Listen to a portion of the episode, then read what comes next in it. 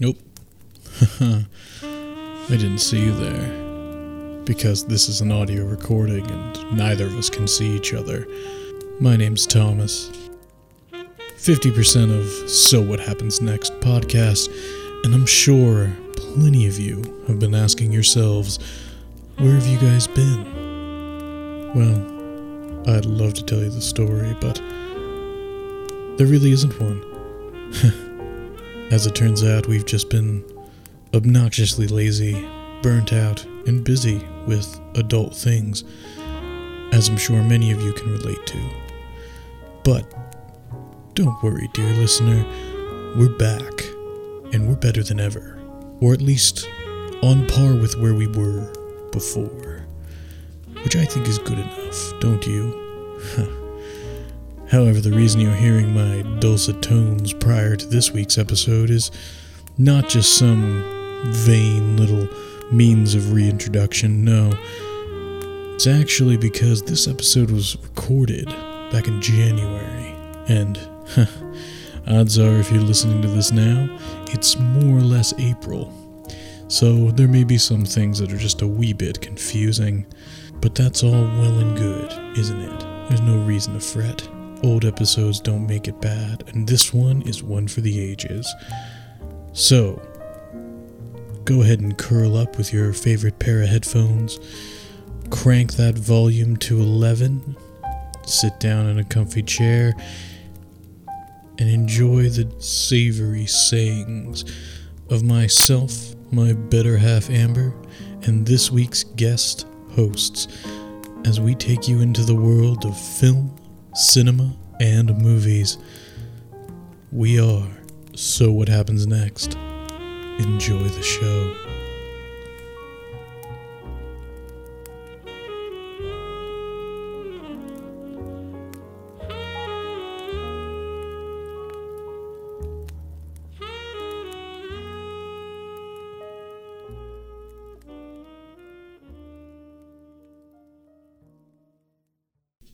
Hello, everyone, and welcome to uh, So What Happens Next Small Screens. I am one of your hosts, Thomas. I'm Amber.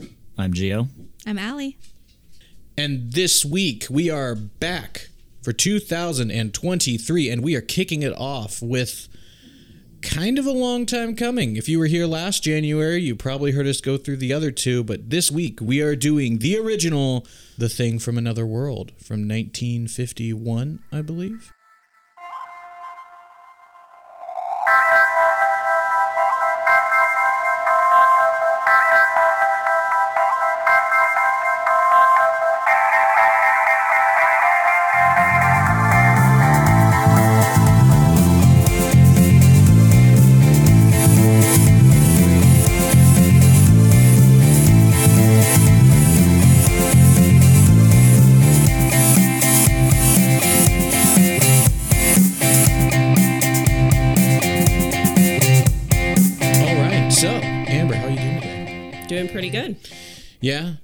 Ready to to get back into the podcasting game after like a month and a half off? Oh yeah.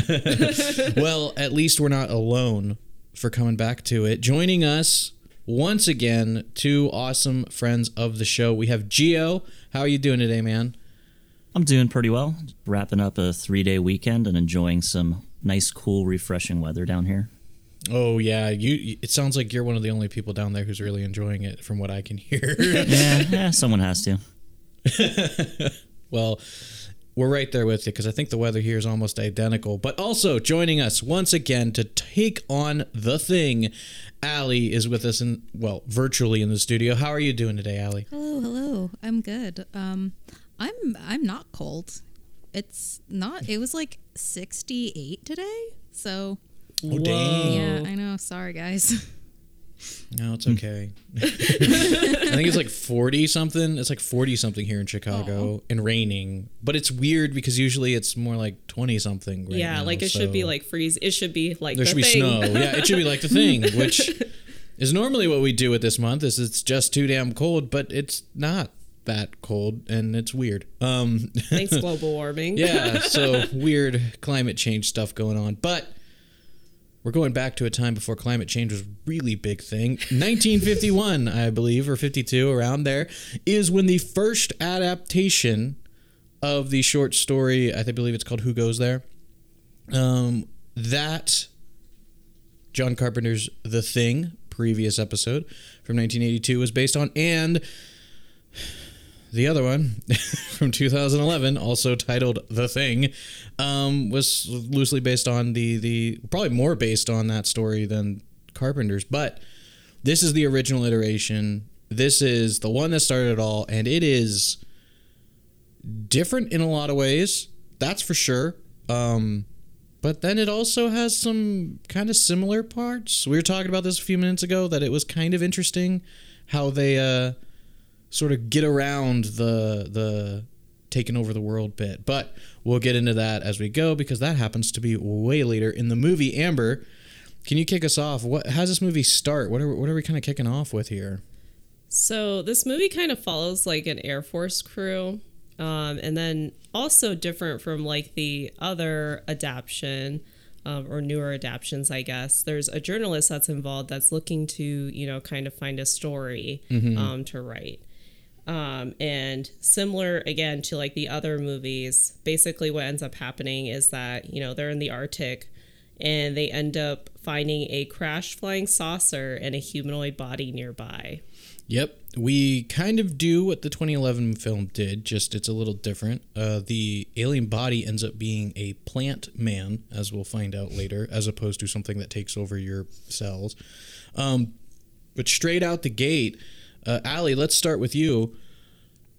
What did you think of this movie overall before we kind of really get into the nitty gritty? And what, you know, was it, are you thinking it's stronger, weaker than the others? What What are your opinions on this one? Just broad strokes. So I didn't love it, but I didn't really hate it. I just I I was just kind of meh the whole time. Partially because like I mean the thing is a really hard act to in this case be a prequel to, but like Yeah, proceed. you know, like I, I saw the thing 19, Right. 1980s first, and like that's Yeah. hard to follow. Um, and I was surprised at how different the plot was. Um, Hmm. I guess I was sort of disappointed in the simplicity of the plot, but that makes sense. it was Yeah. kind of fun to see the parallels and see maybe where John Carpenter got inspiration, what he expanded upon, and what he got rid of. Um, I haven't read the short story, so maybe I'll do that next just to see kind of how this differs from the short story. Maybe we have to do a book podcast episode now about talking know. stories that some of these movies or at least like on. do movies that were adapted like from, From books, books, and then, and then yeah, talk about the books. Yeah. No, I, I, I, I see your points. I definitely think that it's, it is very much a B movie from the 1950s, almost quintessentially so. I mean, it is that kind of cheesy, very straightforward. We got to kill the alien, but it does litter some, frankly, better points. I think uh, this iteration's Doctor Douchebag, I'll straight up say, is a much more like sympathetic character in a lot of regards. Like I'm like he's not wrong. He's a dick about it, and he's definitely like self-aggrandizing, but he's not doing stupid shit like in the 2011 version. Yeah. Jeffrey, same question, broad strokes. You know, what do you think of this movie? Little bit of compare and contrast with the other ones if you want, but yeah, what what are you thinking of the thing from another world? So I actually thought it was fairly solid. Obviously, its weakest point is that it's missing the, the staple, the real bread and butter from the 82 version. Yeah. Um, and that's just the mystery and the, the paranoia amongst the crew, um, leading to this whole atmosphere of uh, everyone being in distrust and tensions rising, and you, you really don't know where to focus or exert your energy. So it's missing that element. But I have to give the filmmakers a lot of respect for understanding the limitations they had at the time and trying to adapt something like that. And as far as uh, rewriting the narrative to be something a bit different, I will say I couldn't imagine them having done a much better job. than than they did. Um, Yeah. and they did build some intrigue uh, upon the whole theme of the the plant based creature. Mm-hmm. Particularly when they get into the discussion among the the biologists and talk about parallels that they had uncovered in research at the time and everything. Um, yeah, so I thought it was pretty solid. Um, Dr. Douchebag, I would definitely echo most of those sentiments, although I would say ultimately I'm still not very sympathetic to him at all. But yeah, at least he's at least he's not doing outright stupid shit.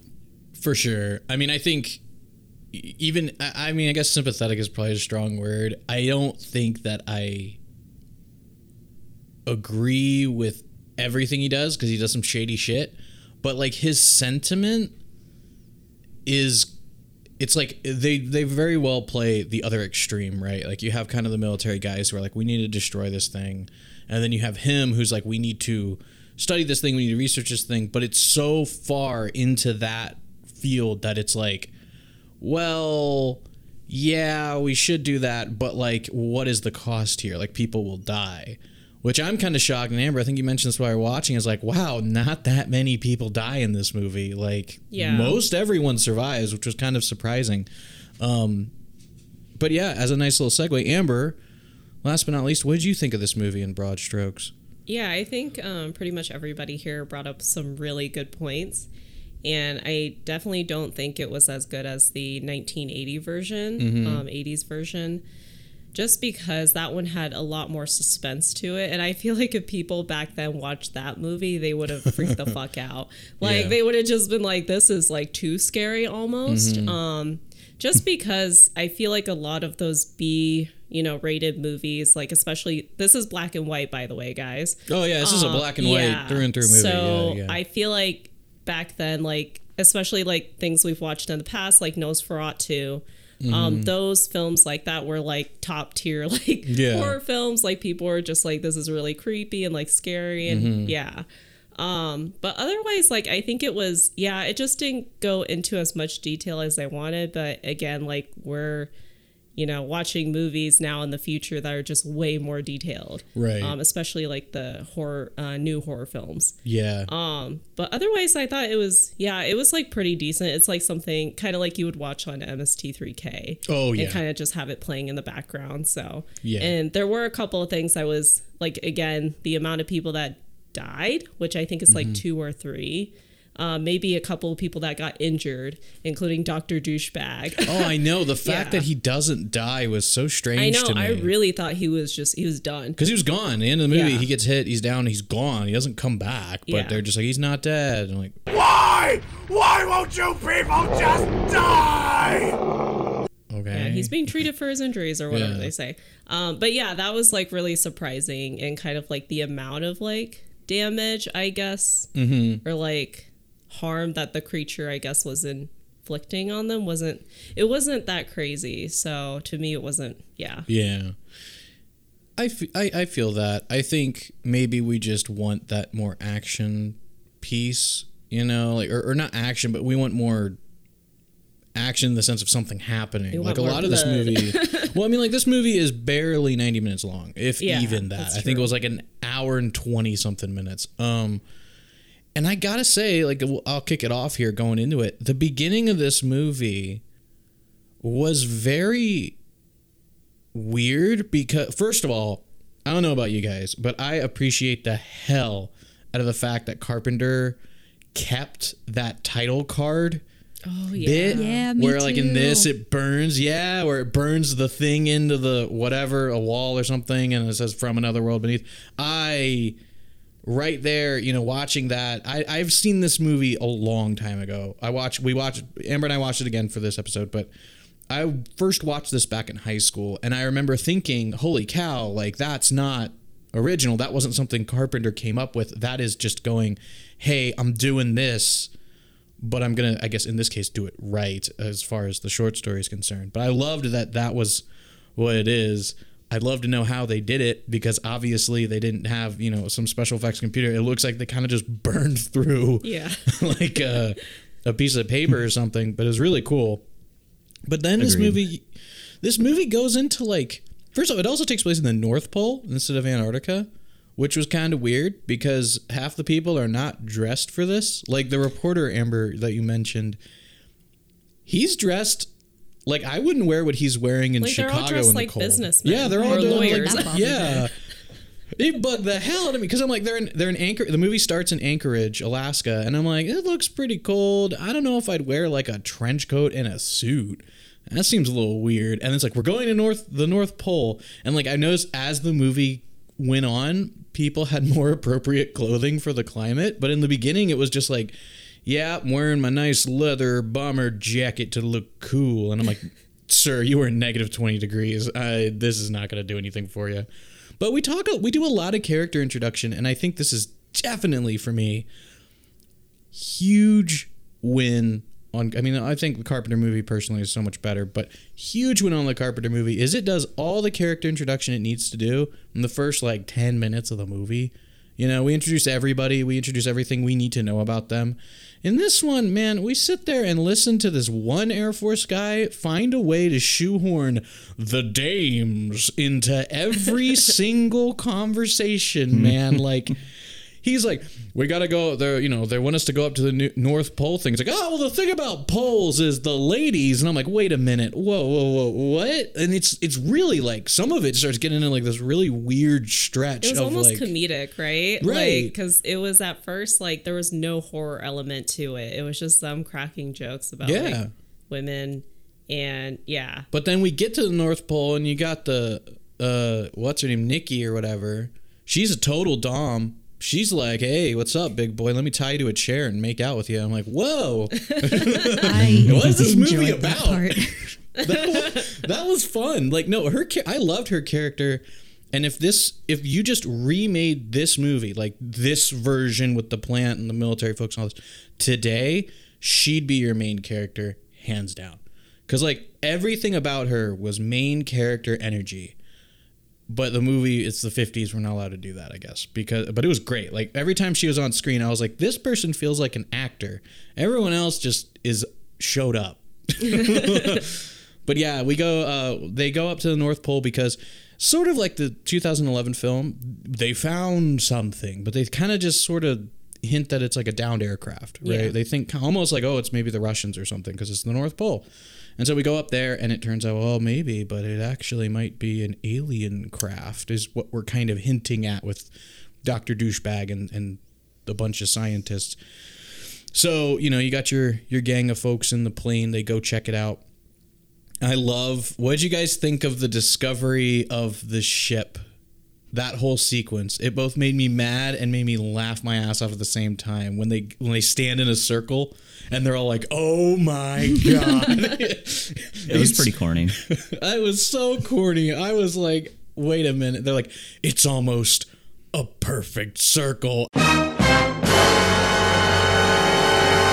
And then like musical sting, and I was like, "Jesus Christ!" I loved how they were immediately like, well, it has to be a flying saucer, no other explanation. That's what it is.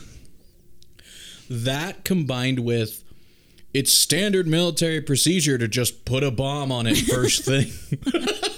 that I was like, what the fuck? Because like, how are we gonna melt the ice? It's like we blow it up with thermite charges, and I was like, what? And they're like, yeah, standard operating procedure. I'm like, the standard operating procedure is to just put a bomb on it. I don't think so. I mean, I what feel like it does sound very American.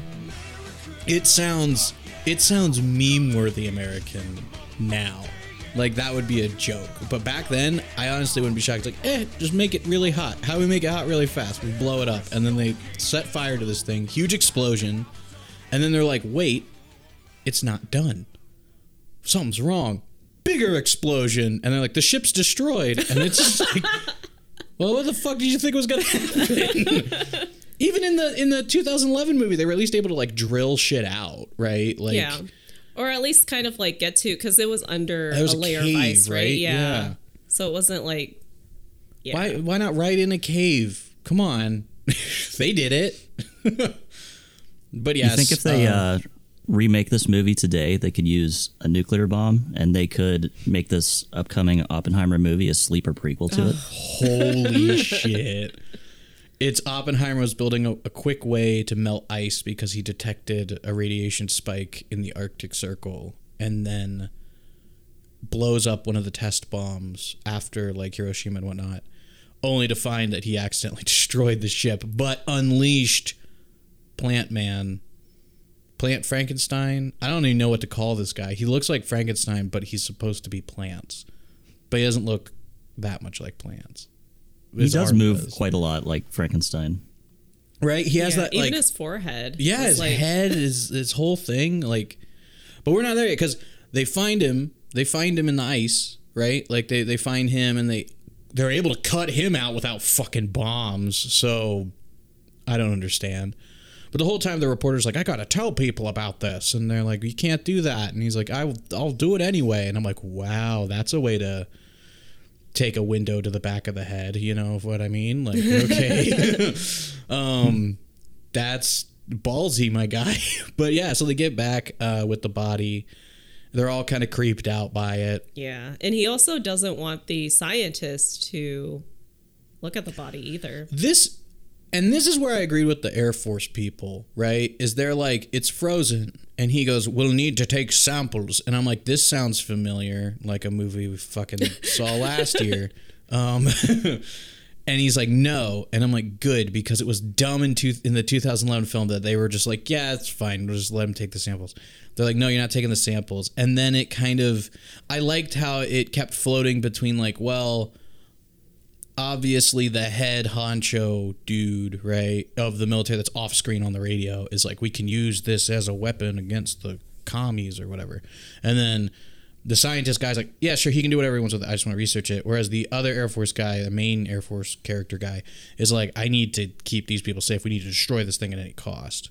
Um, I liked how they kind of created that dynamic to where they actually gave Doctor Douchebag some like realistic support, and I think the 2011 movie like really fails with that. They're just like, he's supposed to be the boss, kind of, I guess. So everyone just blindly follows him, and I'm like, well, they at least create a reason. But Absolutely. yeah, That, it's um, like I'm, I'm glad they do, um, do that. They do that. That uh, dynamic you just mentioned too about the discussion of using him as a weapon, it, it really kind of foreshadows uh, a running theme in other franchises like Alien. Absolutely. It's almost like, you know, in Alien we're gonna just focus on that whole thing. Like the whole point of that movie is where we were trying to use it as an alien as a weapon and now it's fucked us over. Whereas in this one I think that takes a backseat to the like I want the like full on blind, you know, science. There's no good, no evil, whatever, neutral science, versus this like it's a monster. We gotta this reactionary. It's a monster. We gotta kill it thing, and you're like supporting either side and kind of what it's supposed to do, right? Because Doctor Douchebag's still like Doctor Douchebag's still like oh, you know, we need to we need to just like keep it. Say arguably, you know, start bringing it food. Let's keep it like keep giving them blood and shit. Whereas the Air Force guy's like, no, we need to blow it up.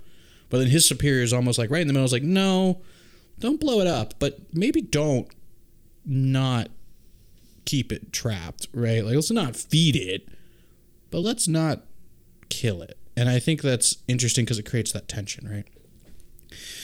But yeah, a lot of this movie is introducing the characters and farting around until one idiot decides he's scared of the monster's frozen face and throws a plugged in electric blanket on the ice. And this shit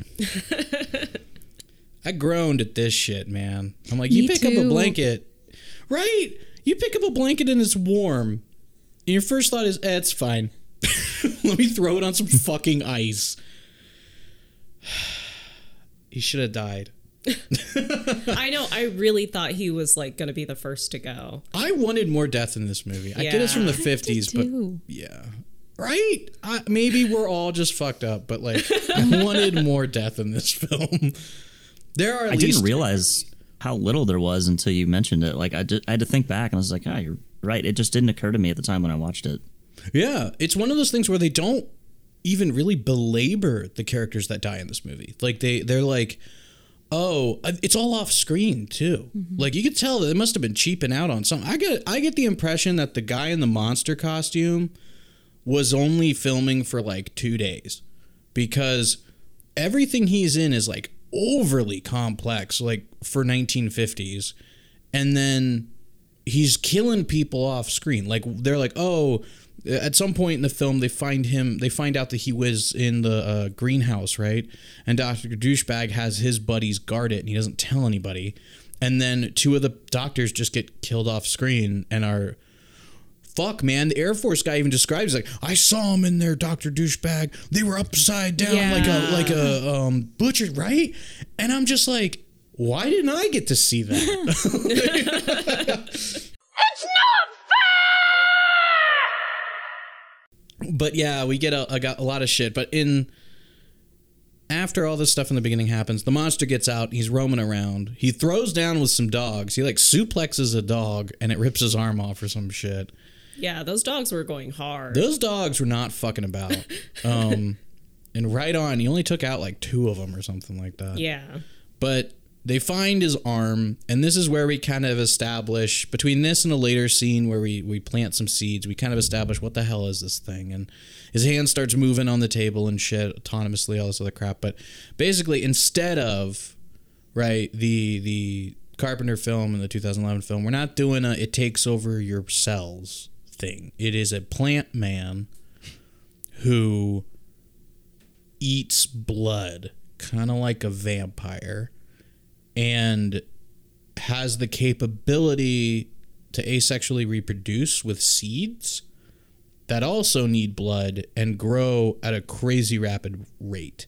And it can also like regrow his limbs and shit. He's kind of like Piccolo from Dragon Ball Z, just without puking up eggs Oh wow, yeah. and the blood. But he's kind of the same dude. Like, um, and so, but guns don't work on him because guns don't work on trees, I guess. so, but yeah, so so it's like, how do we stop this guy? And for some, this pissed me off. It took him so long to think like, how do we stop the plant monster, man? If our guns don't work and like axes, I'm like, there are other options here. And he's like, what if we burn him down? and they're like, "Oh shit, that's a good." I-. The the Nikki, the the research assistant woman, is like, "Why don't you just cook them?" Like, and they're just like, because she's the only woman there has to be the one to suggest the cooking. "Well, that's the thing. She's not the only woman there. There's another oh, woman that's there in the beginning, and she disappears. Like, she- you're right. I totally forgot she existed until now. She's like the nurse lady, and then she just disappears partway through the movie." But yeah, you're right. Nikki's like, why don't we just cook them? And they're like, oh, God damn, that's a good idea. And I'm like, guys, it's a plant. That'd be like my number one yeah, thought. you got to think about it like Pokemon, right? Yeah. Fire. yeah, the type advantage when you have kerosene. I choose you! Oh, which the kerosene part? Can we talk about it? Let's about talk that? about that. Let's jump to that. Yeah. Holy moly. So, yeah, they come up with the idea thanks to Nikki that they're just like, oh, we got to cook this bastard. So they take a whole bunch of kerosene This and they lure the um the monster to them. And they just start they're in this room and I forget if it's like a specific room I think it's just like a dorm. Yeah, but like they just start throwing a bunch of kerosene over it and then lighting it, and there's just like flames everywhere. And I remember like Nikki was holding like a mattress or something Yeah, so no that clue she how wouldn't that- get yeah. burned. This scene is why actors have a union. I was shocked because this man in the Frankenplant suit is oh we should call him Frankenpine. That's that's it. That's where we go. Hmm. Frankenpine walks in the room and they hit him with kerosene and then light him on fire and continue to dump buckets of kerosene on him in like real time from like two feet away. And all I could think watching this whole room burst into flames. it, the woman's little mattress, shield, which is a fucking joke unless it's filled with asbestos or something.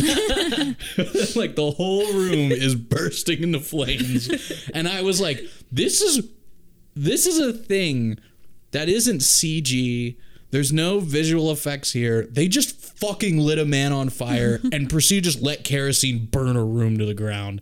And then he gets out and he runs out in the snow and he's rolling around. I'm like, that guy he might have fucking died. That might have been the last scene they filmed with him, Yeah. and that's why he's only in this movie for like four minutes. Well, I made a joke afterwards because like the monster gets away, so it mm. doesn't work. And like they're all kind of just like huddled together in a separate room, and they're kind of just like, "What's our plan B?" And like the main guy, he's like nursing his wounds, and I was just like, "Is that real?"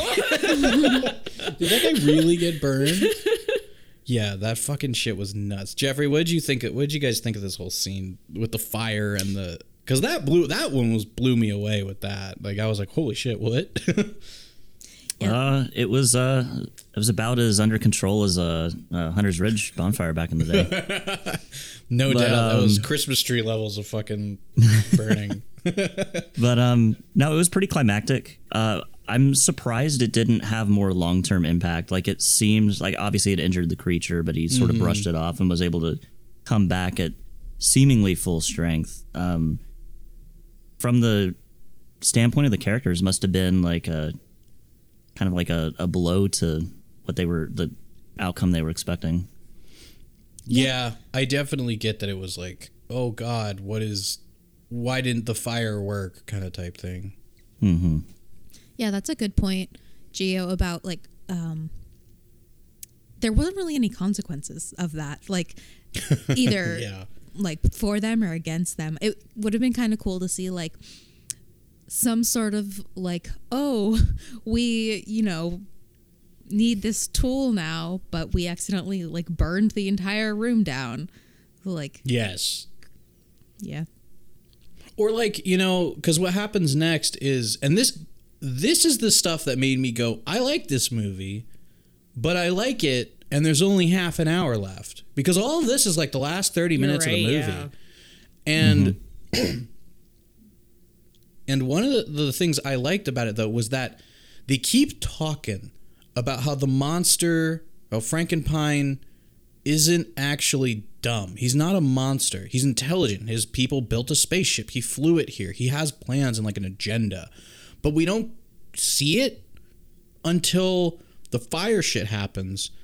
And this is the part where I was like, wow, I got to know if this happens in the short story or not because every single one of these movies seems like it happens. The monster decides, fuck it, I'll just go under and let everyone else freeze to death because I know I'll be fine. Mm-hmm. Mm-hmm. Let the people who are coming find me, and then I'll spread my seeds across the planet. And he he cuts the oil to the heaters, and everyone starts panicking because like, oh shit, we don't have any oil. He cut the oil, and so they have. He's basically forcing them all into, which I wish we did more with because that seemed like the move. He basically forces them all into the generator room so they can use like the electric heating blankets and shit. But we don't really get any more there. Like I feel like if the first half of this movie wasn't spent so much dicking around about the rom com that apparently predated this thing, um, there would be so much movie here to have. Like they're in the generator room. They're paranoid because they're like the only room that's safe now is this one because he can't cut the power without being there. Um, and I like that they show that he's clever. You know, I liked also we we kind of glossed over it, but the part where Doctor Douchebag is experimenting with the seeds in the blood, um, kind of wish there was a little bit more. You know, in the '82 film, like they're like, well, who has the keys to the blood supply? Like, there's a bit of a Yeah, I did like that part Lockdown. because I felt like that was something that John Comp- uh, Carpenter did take away Yeah. from this movie was like the blood plasma, which we see in like the next movie, where it's just like they're using it to test themselves to see like who's you know who's who, yeah. um, and who's the you know alien. So I thought that was pretty cool. Yeah, they certainly did a good job of working that portion of the story into this adaptation. Yeah, I was pretty impressed that they were able to be like, okay, and you know, let's talk about that now since we're here. You know, he's feeding the seedlings with blood plasma, and they're growing at this really rapid rate. The implication being that this species is going to turn Earth into sort of a feeding ground for his people or whatever, right? Yeah. Or, or for some army to take over the planet. It's all vague B movie nonsense. Allie, let's start with you. What do you think of this monster on its own and then what do you think of it kind of compared to the other the the proper thing let's say the majority thing um, since it has the most movies at this point So, kind of from the the horror movies I've seen of this era, it just from the way it looked to kind of the way it I don't know, the way it acted was just felt like the quintessential like 50s uh, monster. Which yeah was absolutely yeah it was i don't know um i was i kind of was expecting it to be more intelligent because they kept they kept like talking about that and mentioning that like oh this this creature is like it's a plant but no it's it's intelligent and has like a society. But then it was kind of like you said acting like frankenstein which right. it, in at least the movie frankenstein you know not very intelligent but yeah. so that was kind of weird. But then yeah when it um, cut the cut the fuel supply or whatever it was um, i was kind of expecting things to ramp up a little bit. Um, so yeah uh, I, one thing that i was thinking is that like it's too bad that the you know back in the 50s when this was made they didn't really have the notion of like oh it's sometimes it's scarier when you don't show the monster. Yeah. It, it was really weird how they had certain like it kind of goes back to what i was saying earlier with the the bodies hanging in the in the greenhouse. Like i don't need to see the monster do that but if you show me what the monster's done and it's this horrific people hanging from the rafters i'm gonna be like oh shit like star trek Ra- uh, wrath of khan you know that's exactly what they do in wrath of khan now i'm thinking about it True. Khan goes to the space station. We don't watch him do anything, but when Kirk and the gang show up, they find all the bodies strung hanging from the rafters and all this crap. And you see this horrible thing he did. In this movie, we're told a lot. Like, it tells you a lot of what the monster's doing. And if we do see him, he's skulking around, like Allie pointed out, like Frankenstein from those movies. And then he quickly runs away into the snow and disappears to somewhere. yeah Yeah, I will say the the monster appearances themselves are quite underwhelming, but the whole concept and um, kind of elaboration they give amongst the characters while he's not on screen is, I think that's what at least kind of makes it work to an extent. Yeah, I definitely think it's it's all there, right? Like all the scary elements are present. It's just I think we never see them come to fruition. Um, even when they ultimately kill the monster, it's it's like you're killing a monster. You're not killing a being that is capable of interstellar flight, that has this whole agenda to take over your planet. It's like they're killing Frankenstein. Yeah, it's very much akin to like Alien, and so those things are more like animals, or like recently Nope, right? Mm-hmm. So that was like a monster that was an alien, and I'm sure somewhere, you know, there's more of them, but it didn't really have that intellectual capability. Right. It was just doing what it normally does, which is just feed. Right. See you know. previous episode on Nope. Yeah. Yes. and so that's kind of how I saw like the monster like in this movie. They were saying, "Oh, it's capable of doing all these things," but in reality it's just like Alien or it's just like the monster from Nope. Like I'd argue even Alien at least was more clever in some regard. Like we see it be clever, right? Like Yeah, it knows where to there are some hide. It knows how to do these things. Whereas this monster Yeah. appears and then fights and then runs away and then does its clever shit in the background. Yeah, the xenomorphs in Alien definitely show tactics from like ambushing people to working in hordes to flank groups of survivors and everything. Yeah, they're like hunting. Whereas this mm-hmm. thing is just if they had showed I feel like if we had just done something where they got on board the ship or some shit and it was like they found that this guy is not you know a monster, he's just like a pilot. Like he's a part of the crew that was on board. Maybe he's just the pilot, maybe he's just like the engineer or something. Like if we're talking about an alien in a society, right? They have roles. Like every single one of them doesn't know how to do everything these things are capable of, right? Like I don't know how to fly a plane. Humans build mm-hmm. planes. If a plane crashed on an island and I was on it, that doesn't mean I know how to fly it. It also doesn't mean I know all this other shit. But I'm probably not running around like Frankenstein stumbling and arguing at everything. Like it's not going to be that way. but it's still like I have a set of skills, right, that I can I can attribute here. It's almost like Predator. Like Predator's smart hunter. Yeah. But like he ain't building a spaceship to get off of fucking Earth. Like that's not his goal. He's just like I'm here to hunt. That's all I know how to do. That's all I'm gonna do. This movie it wants to be the schlocky 50s monster movie, but then it also talks with like all this depth and like but it's intelligent and science and all those other things. And it's like, yeah, well, show me that. show me anything. Show me the monster doing something. There's certainly some kind of dissonance there between the yeah what you see and then what you're told. Absolutely.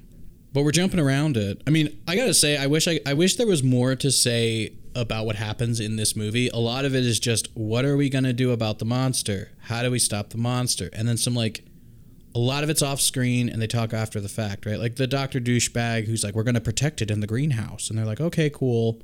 Um and then they're like, "Oh no, you asshole! You did that." And he's like, "Yeah, well, those guys knew what they were getting into," which is like titular Doctor douchebag thing to say. um, but the end of this movie, I guess we could jump to, and then we could just discuss the whole thing as we are kind of already doing. But at the end of this movie, they go to defeat the monster.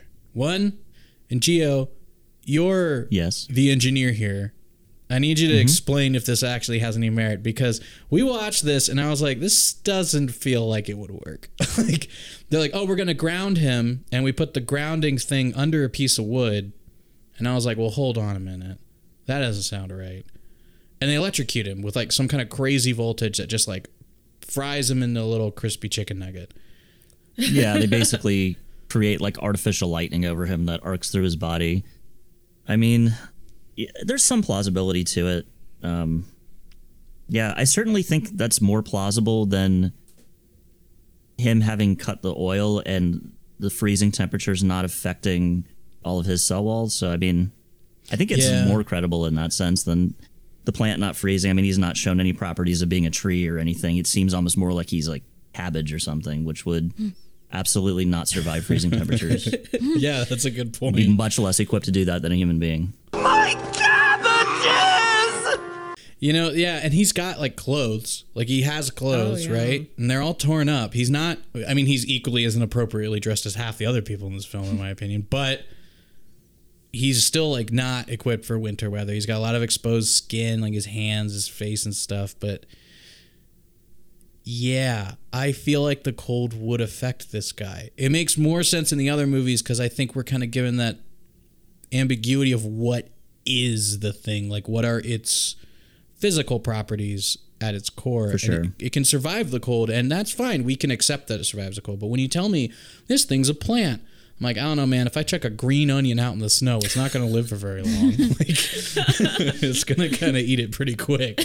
But they do, they do fry this motherfucker into a crispy vegan chicken nugget, I should say, given the the stipulations here. But they don't they, I, I this is one of those things that we were just talking about is it, it was like it's smart but it's not smart and this whole sequence annoyed Yeah. me because of that because they're like oh captain what if what if uh he doesn't he he realizes that like we're gonna do something we have to bait him right? And i'm like yeah there you go. Think about it like that. He's not an idiot. And they're like well we'll just run down the hall further and he'll chase us. And i was like Knowing their weakness, I sent wave after wave of my own men at them.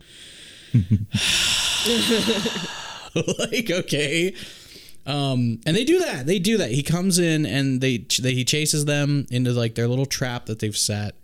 But not before dr douchebag i get that this was to like raise the st- like the tension of the scene and it does it for like a second and then it is almost hilarious when it stops is they're like oh god dr douchebag cut the power. And they all like turn and they run to the generator. They have enough time by the way to run into the generator room. And they point a flashlight at him. He's like holding it. They're like he's got a gun. And he's holding a gun. And he's like i will not let you kill this. And then they throw his hand back Yeah. and he shoots the gun. And they're like good turn it back on. And i was like what the fuck? Why did we stop this? I um, thought that part was hilarious. It was so because he it, it's it's the confidence Doctor Douchebag has in that moment when he's like, "I will not let you." He's going to say, "I will not let you kill this creature," and they just like before he's fucking done, one of the guys just kind of grabs him I and know they moves him. overpowered him so easily. It was like nothing. I'm like in a movie. Even in like the 70s, there would have probably been a little bit more time to where he's holding. He's like, "I'm not going to do this," and they kind of have a showdown about it.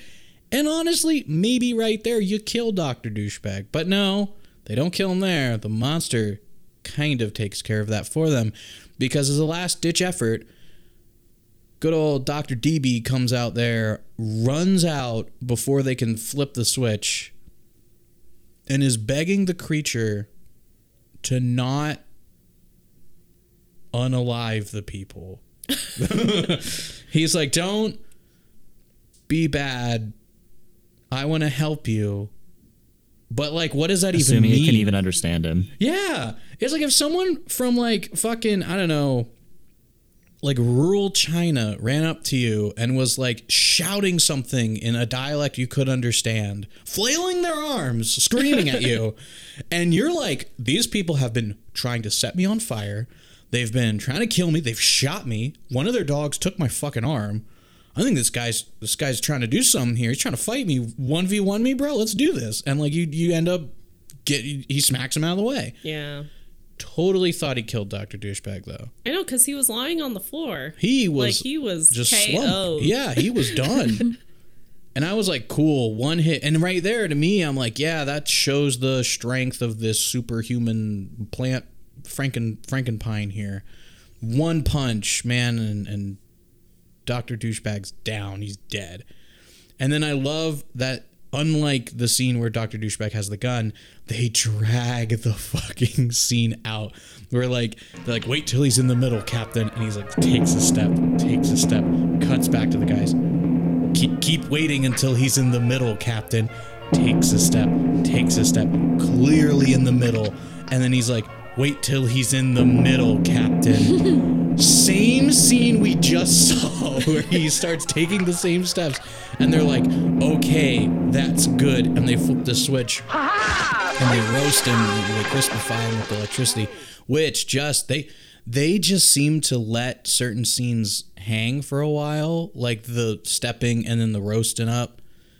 And it just kind of keeps going and he's like i think he's had enough. But he's like he'll have enough until he can't get up again or something like that. And i'm like "O- okay, here uh, we're we're doing this. Okay, cool. Like let's just fucking roast this guy, and they do. They make him in some br- roasted Brussels sprouts. He's just a pile of nasty black goop on the ground, and they're like, "Thank God, you know, for America, the day is saved." we just And Chow House stocked for two more weeks. hey guys feeling like roasted broccoli for the next two weeks um but then we kind of just cut i don't know how much time has passed. It feels like it was a minute and it feels like it was like a day. But we're trying to ring the boss on the radio back uh, in anchorage and they finally get through to him and there's also this weird low-key romantic thing going on in the background I- oh yeah. Yeah, that I was didn't weird. really. It was weird as hell, right? Am I am I wrong? Like this was weird. This was strange. Oh yeah, because even the uh, reporter guy, because he's like broadcasting this message right about what happened, and um, he's like, "Oh, sorry guys, but like." So and so, Captain Dude is preoccupied at the moment, and With they all turn to him Call and they Duty, start yeah. laughing. Yeah, because he's like making out with Nikki or whatever in the Yeah, background or something. yeah. But like it was so weird. Like it was just like a strange moment where they're like, "Oh, you should marry our captain," and he's like, "No," and like, she's like, "I mean, I'd be cool with that." And I'm like, "Wait a minute, what the fuck is going on?" Like, didn't we almost die? like, what what is happening? But I love the the you could tell like that whole scene was written just so this fucking reporter could get his little Optimus Prime speech out of the way at the end. Oh, yeah. They're like, I send this message to all reporters in Anchorage. These people are heroes. Keep watching the sky. And it's just like, oh my god, like this is so fucking dumb. But they do it, and then you get, of course, classic, classic B movie, 50s movie end card. The end. Done. Um, and that's pretty much the thing from another world. Uh, there's other little bits in this movie that I thought were kind of funny, like how they clearly don't quite understand radiation. Like the people that wrote the movie. Oh, Yeah. I loved how in the in the beginning they were like, "Oh, the Geiger counter's off the charts," and they're like, "Cool, Yes! let's move it closer." Exactly what I said. He's like, "Oh my god, the Geiger counter's maxed out," and I'm like, "And you're all dead. Like, what the fuck? like, you should be bleeding out of your eyeballs right now." And they're just like, "Weird. Like, the blinking's faster," and I'm like, "That is not how radiation works." But that the that that gets carried through the whole film because the monster is fucking radioactive. So it's like all these people have cancer when this is over, hands down, mm-hmm. no doubt. Like just from it walking around their building, they're like, "Yeah, we we found him. It's going up. It's going up." If he punches Doctor Douchebag, he's dead. The cancer at least is gonna get his ass. Like he is not gonna come out of this okay. He touched him. Fucking touched him. I just love the the weird lack of understanding about like radiation and kind of the newer science of the time. I thought I thought it was just the Geiger counter shit was just so fucking funny. No one's even bothering to gear up. Nothing. There's like, whoa, look at all this radiation. It's so fucking weird. They'd But already yeah. had people die of acute radiation syndrome um, at that time too, from activities like the Manhattan Project. Right. so they- yeah, They already had some insight into the effects of it. which is shocking that they didn't bother to like incorporate that. They're just like, up, look at all this radiation. Hey, that's where it is. Let's go hit it with a thermite bomb. Which I was kind of. Well, uh, well, go ahead. Sorry. they they also didn't get the memo about the lack of solid landmass at the North Pole either. Yeah, I mean, I know it's only gotten worse, but like, come on, they're they're acting like there's a whole bunch of places to go. This is at best like northern Canada. Like, come on. It ticked me off though that we have our like Chekhov's gun with the fucking thermite bombs. Kill Frankenpine with the thermite bomb. That was right there. And instead, they're like, what if we fucking line the hallway with wires? I'm like, you have everything you need. Just do it. Like, and the movie sets itself up. They're like, oh, what do you do? Like, they do a whole beat where the reporter's like, hey, what are you doing? And he's like, we're setting up thermite bombs. And I know I joked about it earlier, but they're like, this is like standard procedure. Therefore, we have a bunch of these. And so they do it. And the whole time, I'm like, okay, we're going to blow up the man we're gonna we're gonna blow up Frankenpine with thermite bomb. Like that kerosene fire wasn't enough. But he even says, "You know what will be enough, boss?" And I'm like, "A thermite bomb, electricity." Like, oh, okay. I guess. Like, what if he's like more wood? What if he's not like conductive? You're just gonna sit there for a long time watching him singe. So this is like I don't know. I kind of wanted an explosion at the end. I guess kind of like you know the better. I know. You're telling me they don't have dynamites and shit. Like They got the bomb they blew up with the fucking spaceship with. They take care of him, no problem. like dead. He's he- outside most of the time. Just throw it at him. I don't fucking know. Cast it into the fire! I got another question for you regarding that scene. So, how many times when he's taken his slow trudge toward the uh, apparatus they had set up for him, did you picture Lancelot running towards the castle? oh my god! The whole time I was like waiting. I was waiting with bated breath. when are they gonna reuse a shot? In this whole movie, I was waiting for it. I'm like, they gotta reuse one at some point. And the fact that it wasn't the Lancelot thing where it's the same exact shot over and over, that they filmed two, and then it must have been when they were editing the film, they said, two's not enough. We need one more. And they're like, but we're already done filming. And they said, ah, shit. Well, we'll just do the last one again. No one will know. And I'm like, oh my God. Like, it just. and he takes the same step again. And I'm like, oh my God two was fine, just fucking blow him up, God. Just fucking blow him up already. well, it's also because they're like, wait till he's in the middle, Captain.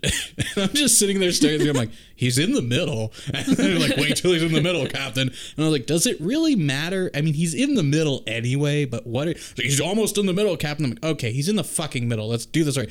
Ka-chunk, and we zap him, and I'm like, okay. Well, I saw the metal grate they put down. It stretched the whole piece of wood. Why did you have to wait for him to be in the middle? He's in the thing. He's in the kill box here. Just fucking throw the switch the second he takes a step. But no.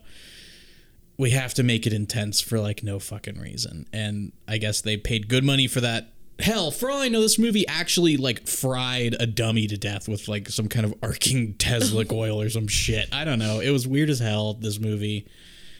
The fire scene I think was my favorite though. If I have to be honest, I think it's atrocious and it should never happen in real life again. But it was wild as fuck. Like these people had no fear. Like the actors on set had no fucking Even fear. like the fumes from the fire, I'm just like, holy shit! Like, it's a very small Yeah. room too. It's And- it just they all kept getting closer to each other with buckets of fuel. It blew my fucking like mind. your lungs would be like totally fried. oh, like, they smoke cigarettes like chain smokers. have, I'm sure back then they're fine. They eat them on sandwiches and shit. It's fine. They, they don't. Their They're lungs born are for it. They're born for it. They're made for. it. They trained for this scene. they did like a couple long drags before they started. Yeah, you're gonna be like two feet away from him. Dump a whole paint bucket of kerosene on his head.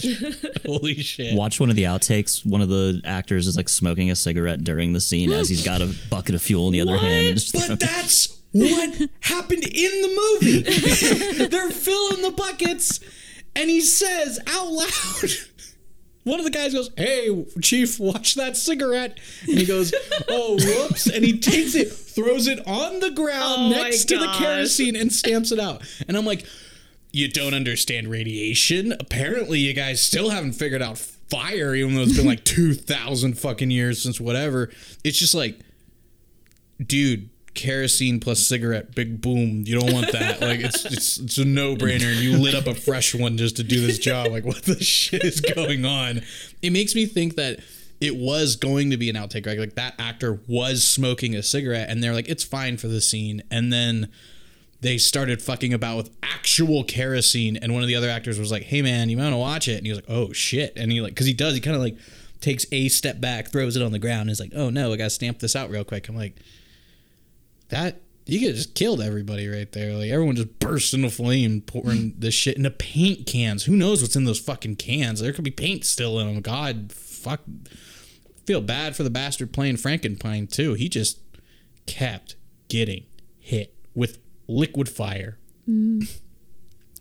Yeah, I hope no one was harmed in the making. You of this know, film, but- someone died. Yeah. Someone had to have died. There's no way. I don't know about that, but harm maybe.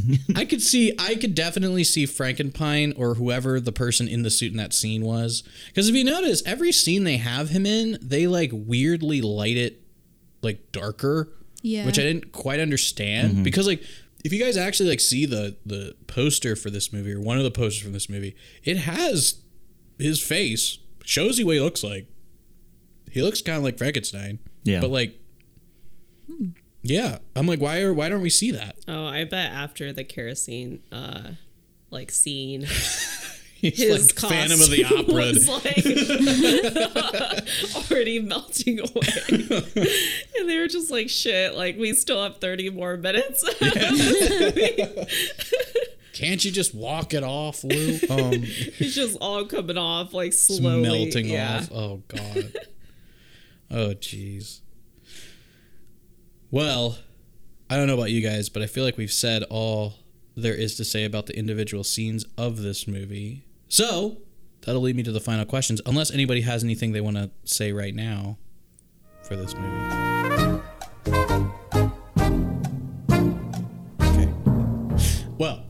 That'll lead me to the final questions for this film. Jeffrey, we'll start with you.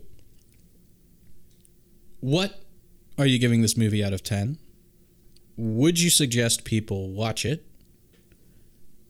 And why, why not?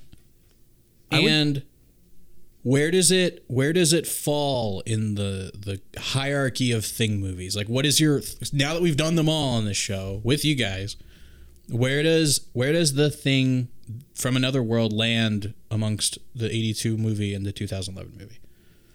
I would say six and a half out of ten. I certainly didn't walk away from it feeling like I had, you know, was disappointed much or wasted any time watching it. Um, I think it's worth checking out. Like I said, the uh, the way they adapted it, and I think the self awareness that the filmmakers showed, um, really makes it viable.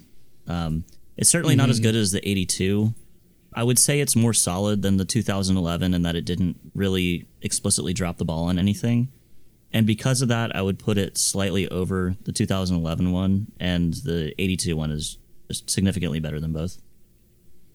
So like 82 is like way up in the clouds, and then you got the 51 movies like kind of wherever, like in the middle, and then just beneath that is 2011. So there's like a big disparity between 82 and the other ones. Exactly. That's yeah, that's what I would say. Um, but overall, yeah, I would recommend watching it, and I enjoyed giving it a go. Um, I think for me though, the thing that reminded me most that it was the, a 50s movie is that dialogue in the first 10 minutes, even more so than the monster. Oh yeah, Me too. absolutely. And I I wish I could remember things they were saying. I mean, w- when we touched on it, that dialogue in the beginning where they're gambling. You talk about the gambling scene where he's pulling everything back to the mm-hmm. dames and the ladies and all that. It's just it's it, it I don't even know how they brought it back so many times to the same subject. I was mo- I on the one hand I was like this feels like it should be offensive, but I don't actually even know what they're saying. Kind of impressive. And then on the other way. hand, I was that it became impressed. I was like, wow, you found a way to bring it back to the same subject no matter what we're talking about. like oh boy, I just remembered. Oh, sorry. Go ahead. Once in every five comments, you got the guy that's like does this playful little rib on his buddy. It's just like all just chuckle it together. Yeah.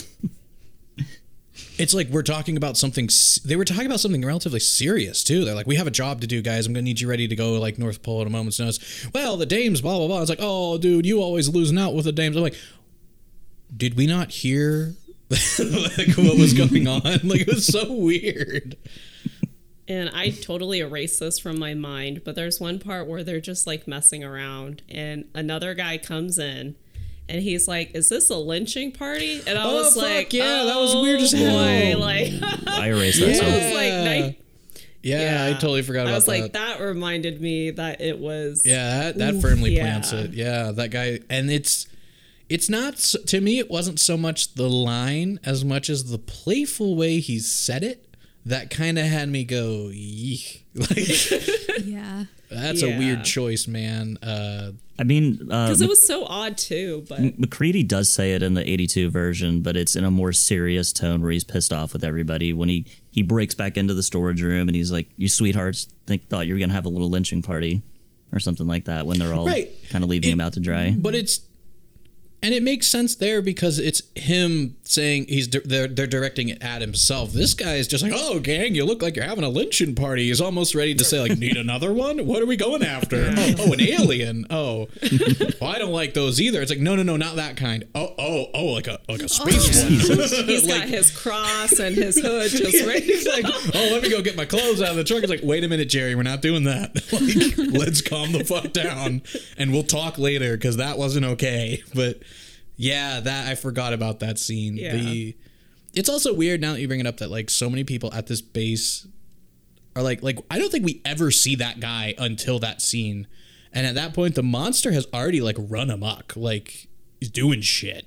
And this guy's just chilling. He's like their Windows, except if Windows never left the radio room and was just like, mm-hmm. "Oh, what's going on, gang?" Like, "Oh yeah, oh oh, oh there's an alien. Oh wow.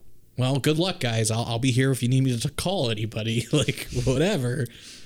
I don't know. It's such a weird. It is definitely a firmly 50s movie though. The dialogue across the board, especially in the beginning during the gambling scene and when when Nikki ties him up and starts making out Oh, with him, all that so 50s. I'm like, wow. It definitely you definitely could tell when it came out. Um, Allie, so same questions. What would you rate this film? Uh, uh, would you suggest people watch it? And then where in the hierarchy of the Thing films does it fall? I think I'm gonna give it a five. Oh, okay. because kind of like I said in the beginning, I didn't love it. I didn't hate it. I just it's solidly in the middle. Um, I like I wouldn't say don't watch it, but I I wouldn't like recommend people to go out of their way to watch it unless That's you. I, I think this is gonna sound harsh, but like for me, the most entertaining thing about this movie was seeing where um, just the inspiration that Carpenter took from, and like kind of connecting those dots and seeing um, what he did with like using this as the source material. Mm-hmm. Um, what were the other questions? Sorry. Oh, um, what what is your thing ranking? So like, Oh, the, right, you right, have right. this, the Um, 82, and the 2011. Yeah, so 82 is obviously, like you said, at the very top. Um, it's like I had there with- no doubts everyone in this room was going to Yeah. that one at the top. it's up there with the best horror movies Yeah. ever made. Um, and then I, I am actually gonna rank the 2011 one slightly higher than this one. Um, they could probably be on the same plane, but I, I just thought that the um, 2011, at least the plot was more detailed. I I just think this one really kind of bored me with how straightforward the plot was. That's all of that is like really fair, and not that any ratings on this show are unfair. You can like what you like and dislike what you like, don't like, but I feel like those are some seriously fair opinions about this. Like it is a very straightforward movie. It's definitely of its time. It's not trying to do this big, you know, commentary on much of anything. And yeah, I also have to really agree with your point about the most entertaining thing I think about this movie is the fact that the 82 movie and I guess the well actually in this case especially the 2011 movie because I would say that is a direct remake of this with the proper Yeah. Um, I think that's the most interesting thing about this movie is that historical value amongst the other two films is it's like I would not go out of my way to watch this. Like if I want a 50s horror or you know sci-fi kind of horror movie, I'll probably watch like Day the Earth Stood Still or War of the Worlds or something before I watch this. Like those are better movies in my opinion, and they do say something and they do actually build to whatever while still being that kind of cheesy 50s sci-fi whatever kind of almost nonsense thing. This though is like there are things about it I, I I enjoy, I found funny or like even just wild again from like a you would not have an actor do that nowadays thing. Um, but yeah, I agree with you. I think a lot of it is the hindsight. Like we're from the future, so we can look at this, and we have these other versions to kind of go off of, as opposed to just like, oh boy, the thing from another world, yay. Yeah, very true. It roots it in a lot more context. And maybe maybe people you know, we all I don't think any of us here have read the short story, so maybe that's the way everyone approached it when it initially came out. Like people had read the short story, they knew what it was and they were like, "Oh, let's go see the movie version of that." And then I'm curious if they were disappointed or were they like, "Oh, that's the best they could do" or what have you. Amber, you're up. Same questions. Rating, suggest or don't, and why. And then where is it? I guess since it's obvious that the Carpenter thing is everyone's number one here by like a landslide, is it better than 2011 or is it not better than 2011? And if you have a reason, to defend yourself. Yeah, so I'm probably gonna go somewhere in the middle between Geo and Allie. So I'll give it like a six. Um, yeah, so it wasn't super great, and yeah, I don't know. I guess it goes into the next question of like, would I recommend this? Like, I don't know if I would watch it again. Um, like, but if people want to have that trifecta of the thing, you know, like, yeah, I would say Yeah. like watch it at least once um, but not like every single time, you know. And lastly, I do so of course like the thing 1982 is going to be at the top, right? Right. But now that I've heard kind of Allie's view on it, I think I would go with like the 2011 version over this one. Really? Yeah, Okay. because I think the only thing that really hurt the 2011 was the CG. Like, hmm. I think it would have actually been pretty good. Like, I think the dialogue in some parts was kind of like weak sauce, But like otherwise, I think what really hurt it the most was the CG monster. And if they had just done like the Like um, practical effects? yeah, practical effects like they had shown, Mm-hmm. um, I think it would have been great. So yeah. Okay. Whereas this one, it was a lot more than just like oh the effects and whatnot. Like the effects were lagging, and then also like the dialogue was just. I mean, it's very 1950s. Yeah. Um, so probably not really like used to that or used to seeing that. But I just felt like there was a lot to be like desired. Okay. Again, like I said with Allie's point, that's a fair that's fair. This movie, in my opinion, does leave a lot to be desired.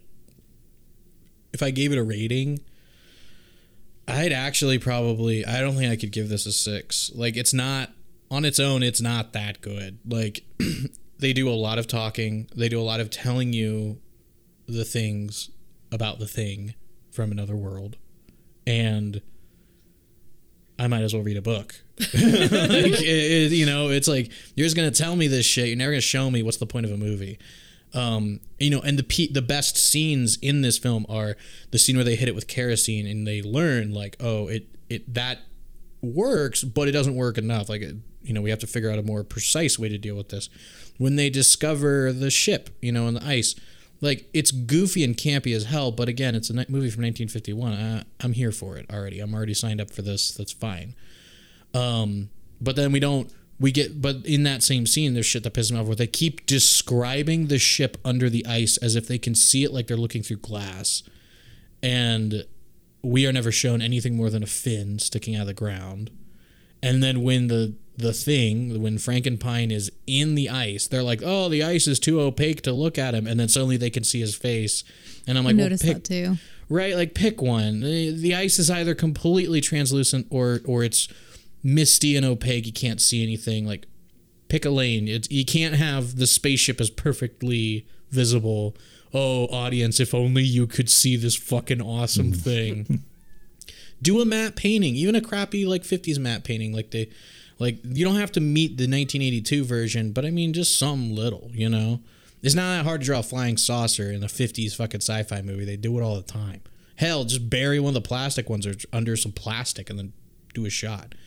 Um, which kind of leads me to my main gripe and why I can't bring my thing above a, up to a six. Like I would give this maybe like a 5.5, 5.7 max.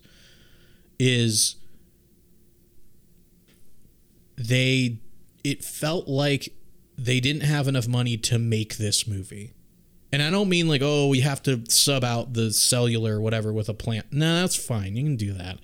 But like a little shot of a plastic spaceship under a piece of glass with some, you know, asbestos on it for snow. Like that's a 50s thing. Boom, right there, done. Like you got your shot of the spaceship. I get to see that. I get to go, "Oh my god, a spaceship." You know? Or or oh, he's killing people. Like we don't even get a shadow. We get like one shot of a shadow coming over somebody, I think, and it doesn't even kill him. He just screams and everyone co- he shoot Though I will say that's exactly what I would have done.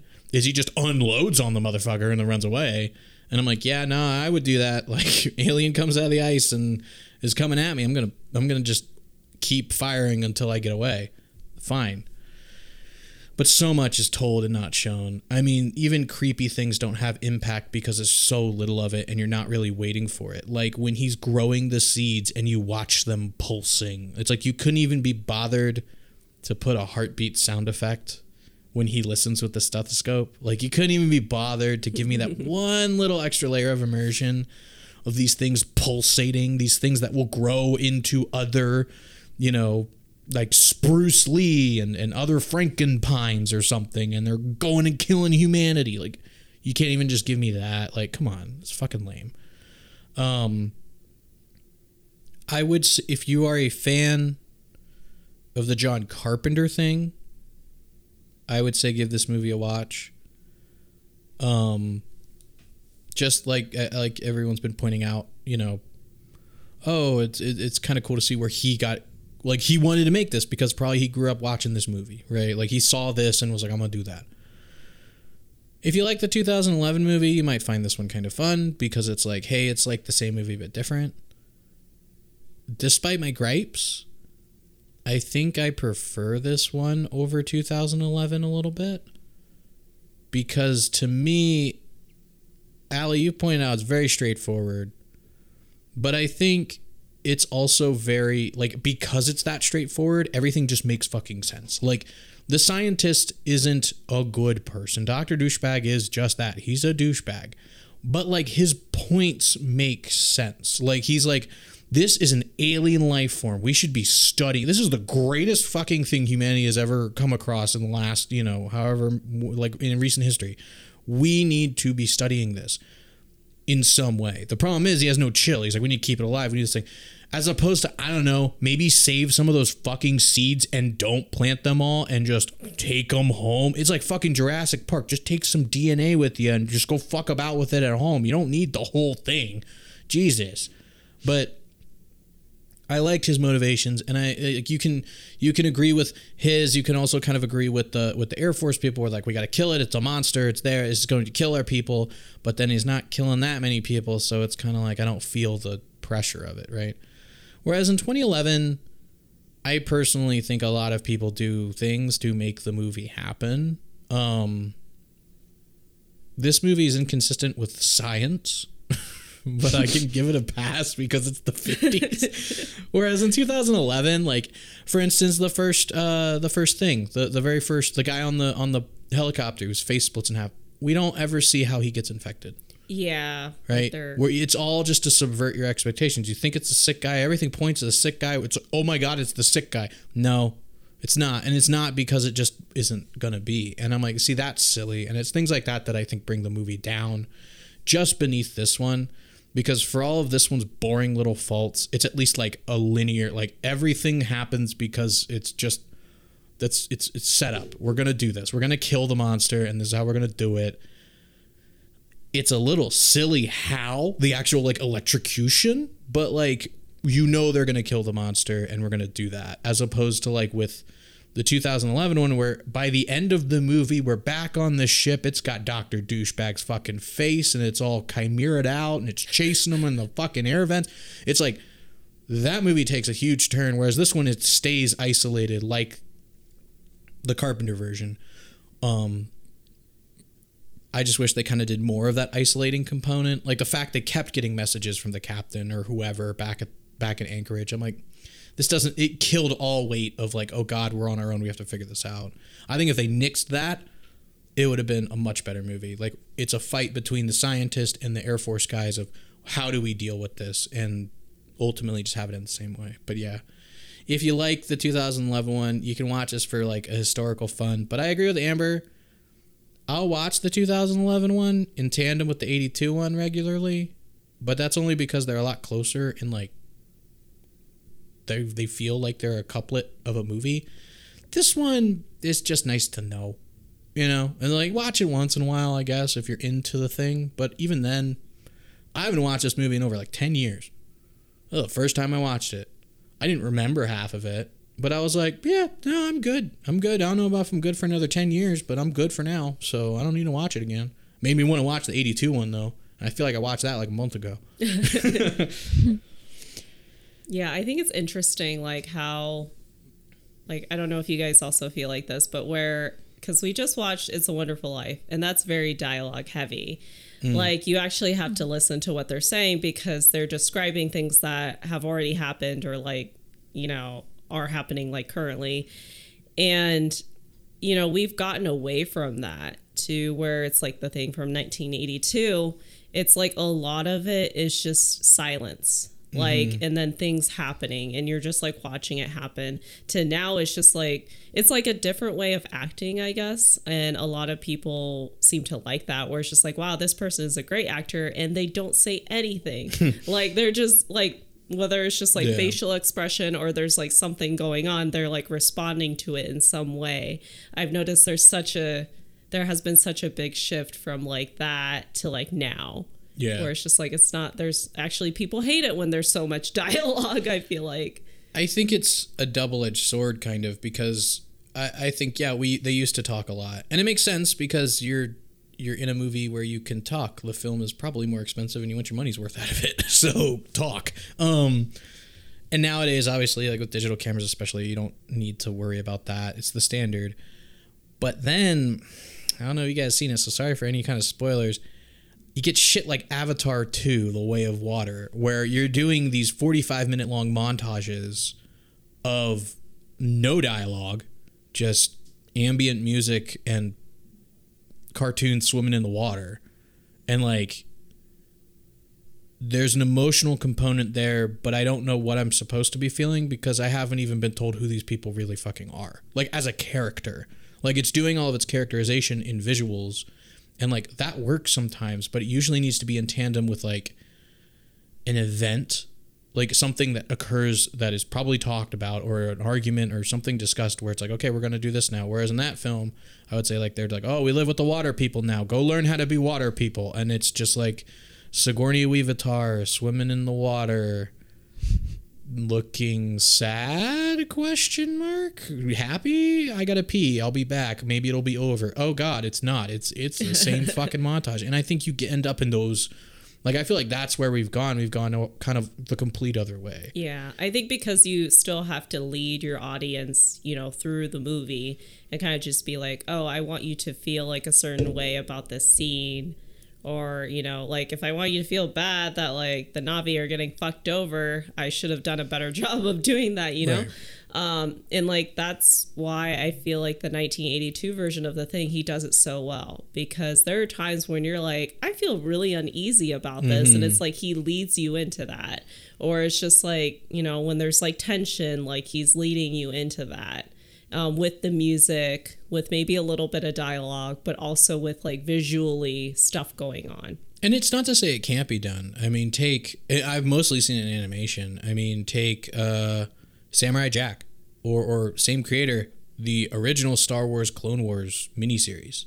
There is very little dialogue in those two television programs, and yet it tells this whole story. Um, it's animation, so obviously there's a lot more wiggle room with what you can show, as opposed to like a live action or I guess without making it, you know, like a CGI mess. Um, but I think music is also a big heavy player in that, and I think in those it's also a sequence. Like it's Samurai Jack is doing a thing. We're not watching a montage of him just doing shit, and then be and then we're supposed to. It's supposed to be a story. Like oh, his character's built because we watched a mo- on a montage. Like that doesn't make any sense. And I think we're at the point where something like Avatar two, and I do want to hear your guys' opinions about this. Not necessarily Avatar two specifically, if you guys haven't seen it, but in general, um, Avatar two is like this long montage where it's supposed to be that is that was the character building in that movie where it's like this is how we're building their characters. And I'm like but I don't know what the how they feel about this. Like they look happy sometimes and then sad other times but I don't even know how these people are supposed to be reacting. Whereas in something like The Thing from Another World specifically it's like a verbal montage. Like we're just being told all this information about the thing, and we're telling you the thing is a monster. It's made out of plants. It's planting plant seeds.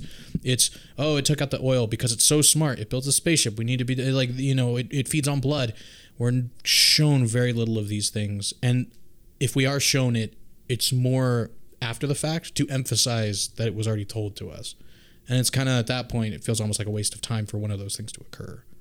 But what do you guys? Do you guys have any thoughts about this whole random segue we got into about I don't you know think- show don't tell versus too much showing? I don't think either method is better or worse than the other one, but I certainly do think each like each of the methods would appeal more to different people over the other one. It might even come down to the way somebody's brain's wired and what they would pick up on watching something. Like, what are, are they a more auditory learner or more visual learner? Mm-hmm. Um, and they might just derive insight at a different rate depending on the way information's presented. Obviously, it, it I think it's apparent why most movies are kind of a balance of the two.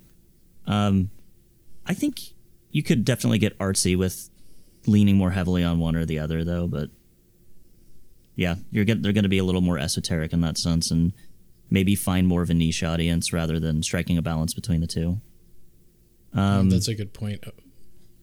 So I guess I can't I can't give this as a direct example because the whole movie's not like this. A lot of the other characters speak a lot, but one of my favorite examples of a character who's really well developed that speaks very little throughout the movie is the driver in Drive. Mm, yeah. See previous Ooh, I episode. gotta watch Drive. that movie again. I need to watch it again too. I haven't watched it since we did an episode on it, and that was a while. I love yeah, that movie. and we got like a box set of it. yeah, we too. got it. We bought it, and we haven't watched it yet. We're getting um, it's in the pile.